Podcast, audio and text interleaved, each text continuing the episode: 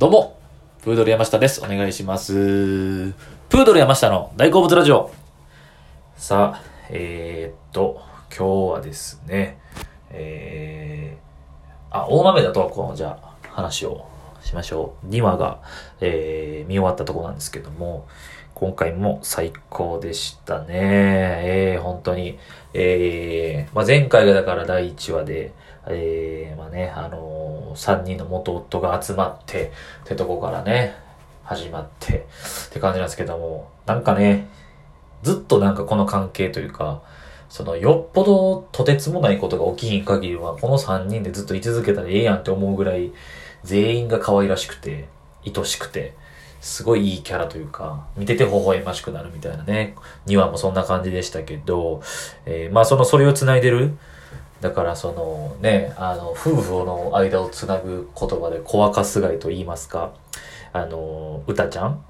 えー娘さん、一人娘。一人目の、だから松田、えー、竜兵さんの間に生まれた子供。の、えー一人目のね、子供、歌ちゃんがなんかこうみんなと関係を、いいキャラしてるんで、みんなの関係をつなぐみたいなね、感じはありましたけど、いやー、いいですね。で、なんか、今回が特にその、えー、まあ、多分おそらく、毎回毎回こうフューチャーさせる人を変えていくんでしょうけど、今回は2話は、えー岡田将生さん、えーだから中村心身、心身って呼ばれてるね。この心身が、おそらくこのドラマ見た人が、特に松たか子さんぐらいの年齢の女性が見たら、もうキュンキュンすんねやろうなって。可愛くてたまらん。あの、年下男子みたいな感じなんでしょうね。おそらく。いやー、絶対可愛い。いや、僕ら普通にだ、多分ね、年で言ったら1個上とかなんですよ。確か岡田将生さんって。僕らが見ても可愛らしいなっていうような。ね。なんかすごい弁護士、まあ弁護士で、弁が立ってね、やっぱ。で、その、変わり者というか、えー、生意気なんですよね。こう、へりくつ言うみたいな。ただやっぱあれですね、悪い人じゃないという、素直じゃないだけっていうね。そう。そう、だから、まあなんかその、坂本きゃえーゆうじさんの脚本がね、まあすごいめっちゃすごいというか、言葉の言い回しだったりとか、えー、なんかね、意味のないセリフが余計またいいみたいな、僕以前から言いましたけど、先週ね。なんか、リアルですよね、本当になんかその、結局男女二人おったら、もちろん、えー、合う部分はあるんですけども、そ合わへんけど、その合う部分も合わへん部分もやっぱ両方あるんですよね、他人なんで。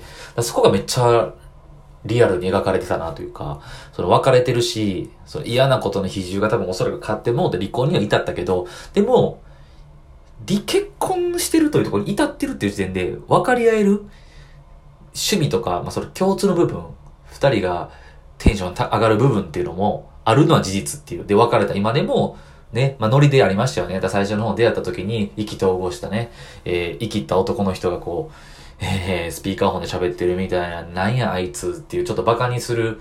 だから二人の、あのー思うところがね、一緒やったんですよね。それがだから今回もそれ出てきて、その、共通のノリみたいなのがあるという。そういうのもあるけど嫌な部分もある。でも嫌な部分もあるけど、合う部分もあるっていう、なんかね、リアルでしたよね。うーん、そう、離婚したけど。で、なんか結構パンチラインも出てましたね、松たか子、えーと、大豆前の十和子が。その、別れたけど、ちゃんと今も一人の人間として見てるよっていう。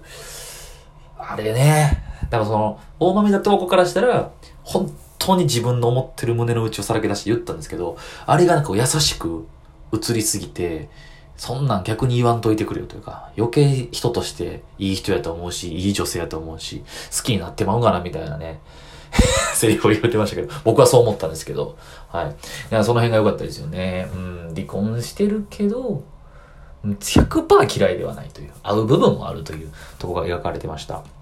はい。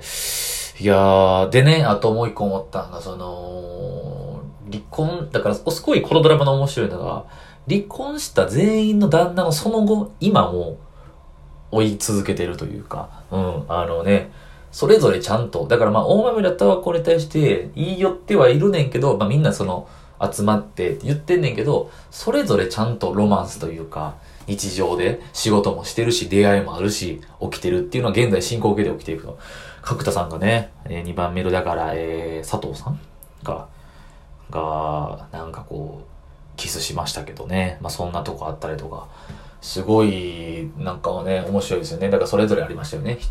えー、松田龍平さんもそうですし、松岡山崎くんもそれぞれあったという。あなんか面白いな。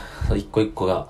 伏線とかもちゃんと、うん、じっくり見てたから、その、じっくり見て面白いドラマですね、本当に。うん、なんか視聴率があんま良くないって聞きましたけど。いや、決してそんなことない。めちゃくちゃ面白いですね、本当に。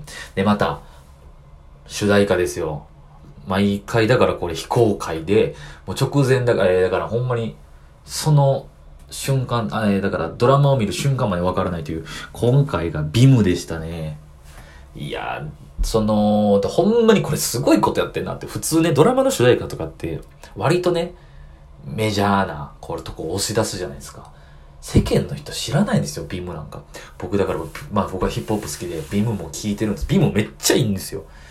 ビームだからヒップホップなんですけど、割とポップなキャッチーな曲も多いんで、普通に一般の人もね、スッと入っていけるような曲多いんですけど、まあ最近ではあの、スチャダラパーの坊主さんとね、コラボしたりとか、そうなんですよ。ビームだったんですよ。今回は良かったな。すごいですね、毎回。だトラックがね、どんな感じになるか分かってなくて、その、毎回曲、曲ごと丸ごと変わるのかなと思ってたんですけど、トラックが一緒で、サビ、ヒップホップでフックって言われる部分は、松たか子さんが歌ってて、で、途中の、だから、ラップの部分ですよね。そこを多分変えてるんで、だから、来週どうなんねやろうなっていうね。まあ、その辺界隈で一番有名な PUNPEE っていうラッパーはおそらくね、あると思うんですよ。同じグループで、ね、 STUTS とかでもやってて、えー、で、同じレーベルなんですよね。 BIM とかと。えー、だから、まあ、その辺はある。で、まあ、これをね、あのー、その、プロデュースというか、用意したのが TBS の藤井健太郎さんで、まあ、彼が交流が多分あるので、おそらくその辺が、いや、まあだからその辺もヒップホップファンとか音楽ファンにしても毎週楽しみのドラマですね。本当に。はい。ということで、じゃあ、このタイミングでお便り読みたいと思います。もう時間あんまないんですけど。はい、いきます。えー、ミーさんからのお便りです。えきつさん、こんばんは。こんばんは。相談です。私は25歳の社会人です。はい。コロナでずっとリモートワークでほとんど外に出ていません。彼氏が欲しいなと思うんですが、出会う機会がありません。私の友達は Twitter やインスタで自分と同じ趣味を持っていたりする男性を探し、DM のやり取りをしてそこから付き合っている人が何人かいます。あ、このご時世でね。友達には意外と SNS でもいい人に出会えるよと言われました。実際友達が付き合った人はとてもいい人です。ほう。私は知れない人に DM を送ったり、実際に会ったりするのはちょっと抵抗があります。一方で本当にいい人に出会える可能性があるならチャレンジしてみてもいいのかなと思います。えきちさんは DM から始まる恋はどう思いますか？ご自身の経験や周りにそうやって付き合った人がいればエピソードをお聞きしたいです。長くなってすみません。なるほど。もう完全に僕の意見言っていいですか、まあ、DM からとか、えーアプリですよね。やってました。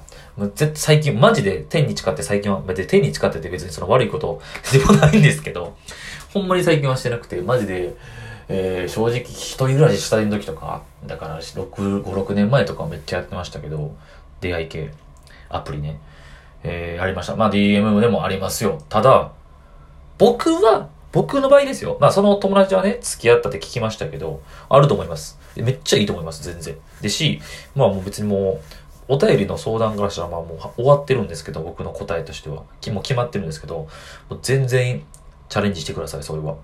やらへん、やらへん意味がないぐらいの、もうほんまこのご時世なんでね、やってほしいです。で、僕の話をしますと、あの、僕はないです。恋愛に発展したことは。はい。正直。うん。結局ね、まあでも僕だから全部そうやと思うんですけど、合コンにしても、えー、まあ、そういう出会い系にしても、えー、何ですか？あそういう DM にしても、えー、正直言うともう最初からもう、そういうことするつもりなんですよ。だから付き合う気というか、あの、そういう目的で、だからもう、抗議目的です。はい、すいません。僕はね。うん、だから、向こうがまあそういう、僕はそういう感じで望んで、向こうがそうじゃなかったら、それだけの話で、まあ、終わり、おお話というか、もうそれはもう縁はないという感じなんですけど、だからそういう感じで望んでしまうので、だから僕は、付き合ったことはないです、そこから。ないですね。はい。まあ、コンパはあるかもしれないですけど。で、だからね、思うんですよ。僕、つ僕、僕の、ほんまに僕の話ね。だから、これは世間一般の意見じゃないと思って聞いてほしいんですけど、そういう自分をよく見せようとか、その時だけ、その時だけよく見せようって思ったって、やっぱ結局全部の自分は見せてないんですよね。全部を見せるって、いいとこを見せるし、ダメなとこも見せるんですよ。で、このダメなとこも見せて、それを全て受け入れてくれる人と僕は付き合えると思うんです。恋愛になると思うんですよ。だから、あまあ、それはもう逆もしかり、相手も、その部分をひっくるめて、ここあれやな、でも、でも別にそこも受け入れてっていう、なんですけど、どっかやっぱ背伸びしてるじゃないですか。出会い系で出会って会うとか、えー、なんかその、よく見られようとか、合コンとかでも、まあ、その日持ち帰りたいみたいな、一心で行くと、やっぱ嘘、嘘ついてるんですよね。ある種。いいとこしか見せてないから。まあ、それもほんまの自分なんですけど、じゃない、そういうスイッチが、自分自身そういうスイッチが入っていない時に出会った人とどう受け入れられるか、みたいな。その人とどう知り合うか。だから、もう圧倒的に、普通にだから、そういう意識せずあったば、シチュエーションの人とやっぱ付き合うことが多いですね。バイト先とか。うん、別に普通にしてて、そう数数を、自分の数とか、それ、戦闘モード以外の 普通のオフモードの自分も全て受け入れてくる人と付き合うんで、僕はないですね。ただ、そうも言ってられないご時世なんで、今。はい。なので、あなたはガンガンやってください。はい。送りましょう。送られましょう。送られても返しましょう。よほどのことじゃない限り、と、なんかそういういかがわしいこと起きないと思うんでね。はい。まあまあまあまあ、気をつけながら、全然チャレンジしてほしいと思います。ということで、今回は、えー、ドラマの感想と、お便りの、についてでした。ありがとうございました。